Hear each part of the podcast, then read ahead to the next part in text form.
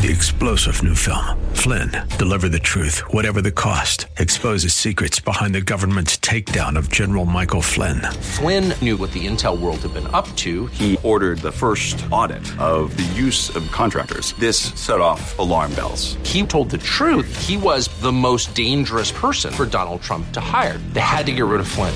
Flynn, deliver the truth, whatever the cost. Available now. Watch it today. Go to salemnow.com. Salemnow.com.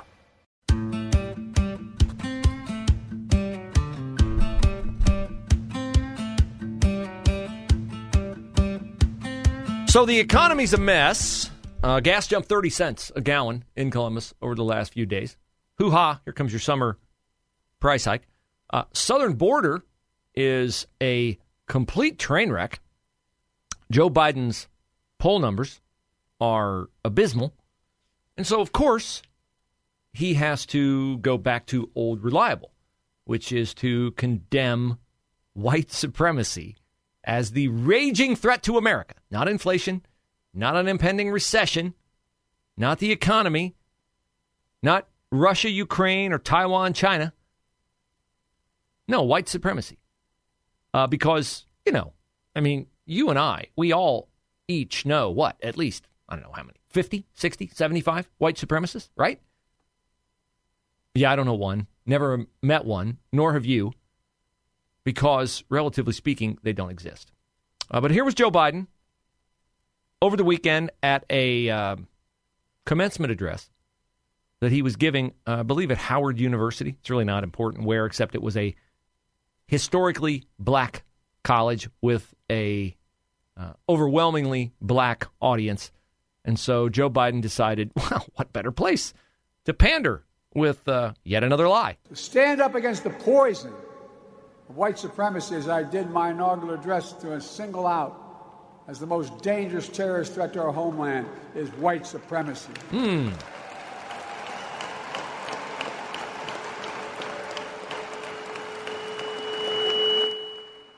And I'm not saying this because I'm at a black HBCU. I say it wherever I go. Uh, he does say it wherever he goes. Uh, he told uh, Charlamagne tha God, uh, if you uh, if you vote for Trump, you ain't black. So he has parroted this lie in advance of becoming president and throughout becoming president. And we are used to that lie. What we are not used to is Ohio's own tiny tyrant, Mike DeWine, penning an editorial in the Columbus Dispatch that essentially reinforces and affirms what Joe Biden just said to you. Yes, I know it is hard in the Columbus Dispatch to find an editorial that is not penned by a leftist. And I'm not going to say that that changes with Mike DeWine penning an editorial or an op ed piece for the Columbus Dispatch. Because here is what Governor DeWine wrote. The headline is Mike DeWine, colon, from Holocaust to Nazis at Columbus Drag Brunch. History teaches and can repeat. Okay, now I will say this up front. I am sure Governor DeWine's op ed was written in advance and planned for publication before Joe Biden said what he said about white supremacy over the weekend. I will acknowledge that. But the mere fact that Mike DeWine wrote this at all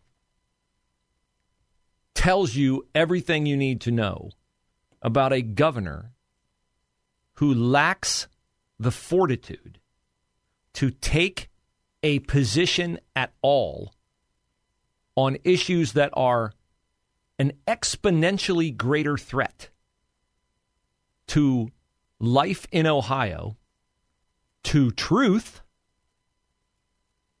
and to the course of our education system. Has Mike DeWine ever come out and taken a conservative position on the Protect Women's Sports Act or on outlawing puberty blockers and sex reassignment surgery on minors. It's my impression that Mike DeWine takes a very quiet position on those issues. There are governors out there, Iowa has one. Kim Reynolds. Florida has one. Ron DeSantis. Arkansas has one. Sarah Huckabee Sanders. Arizona used to have one. Doug Ducey, who lead on these issues. Mike DeWine does not lead on anything. Mike DeWine hides on almost everything. Oh, except things that have no potential to really offend anyone, like, I know, let's resurrect Ohio, the heart of it all. And we'll hold a press conference on that. And then to embrace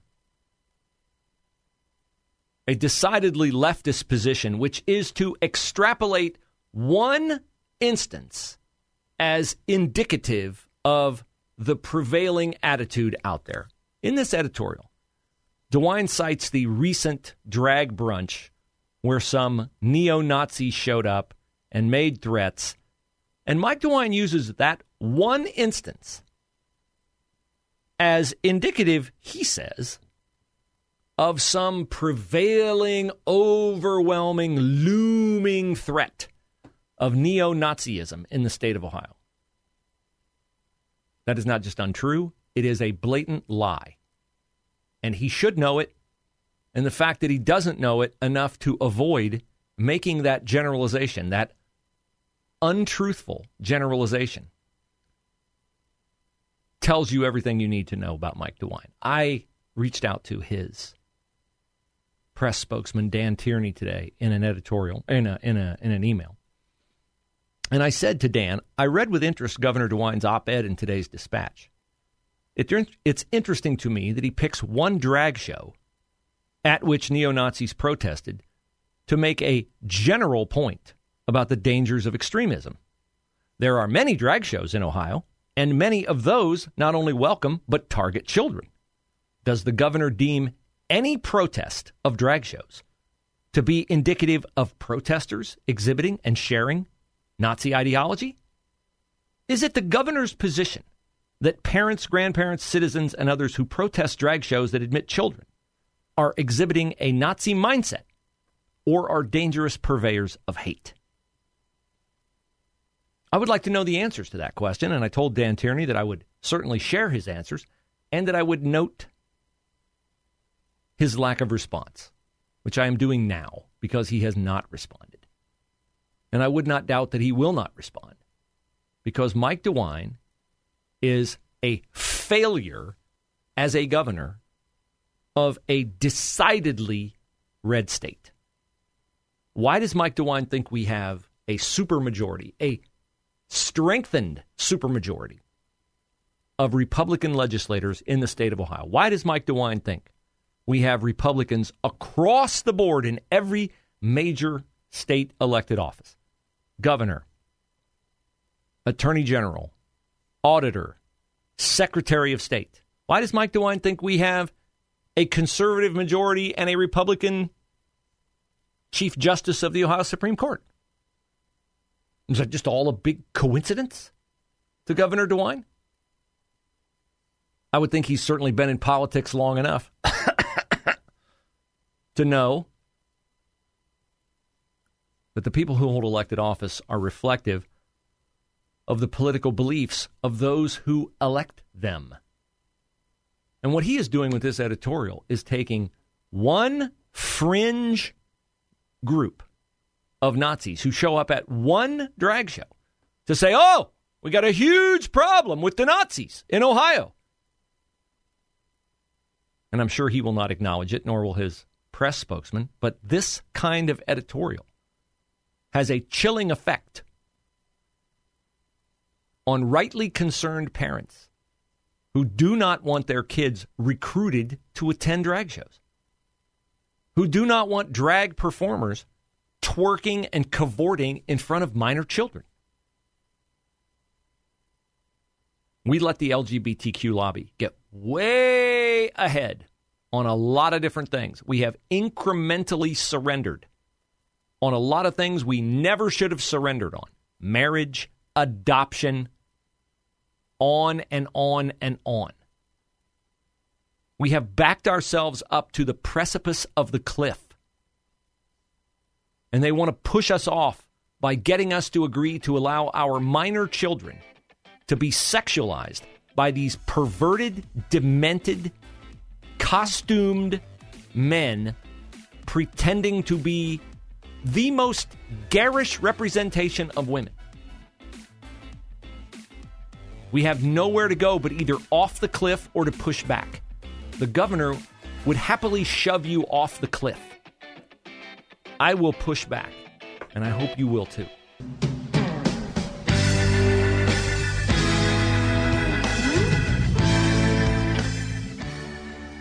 So, over the weekend, we had uh, bad weather in Iowa.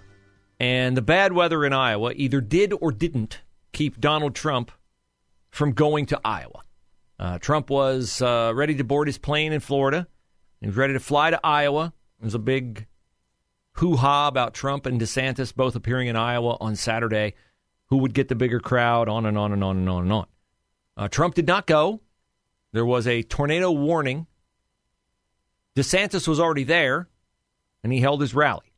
The Trump people will tell you that DeSantis rally had only 300 people. The DeSantis people will tell you that the tornado warning was not in effect when Trump could have flown, and he didn't come because he was afraid that DeSantis would outdraw him and that it would look bad for the former president. Where the truth is, I don't know.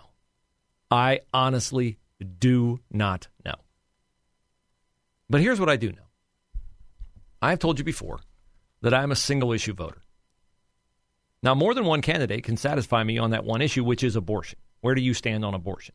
You have to be 100% pro life, or I'm not going to vote for you. And now we are about to hold the first presidential election since the overturn of Roe versus Wade. And the debate about abortion has shifted now that conservatives for the first time in half a century are not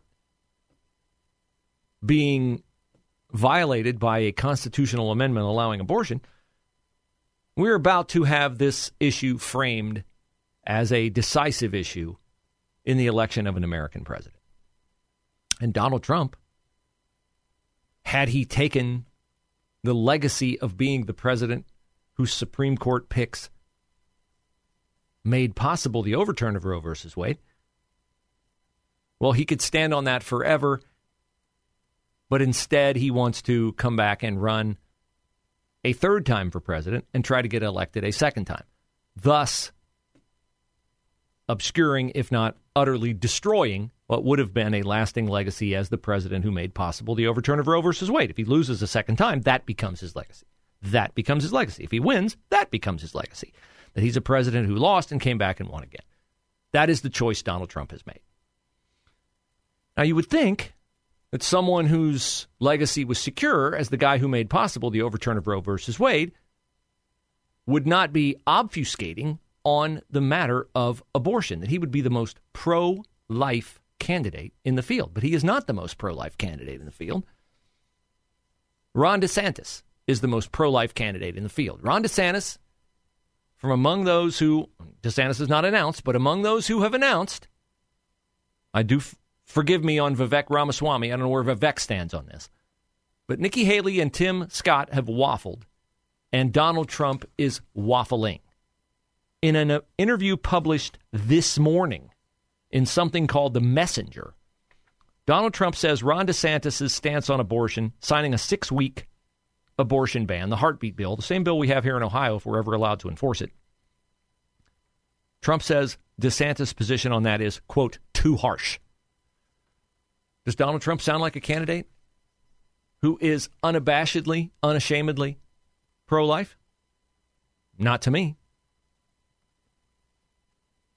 Trump, like he did on CNN on Wednesday night, refused to elaborate on his own stance regarding abortion.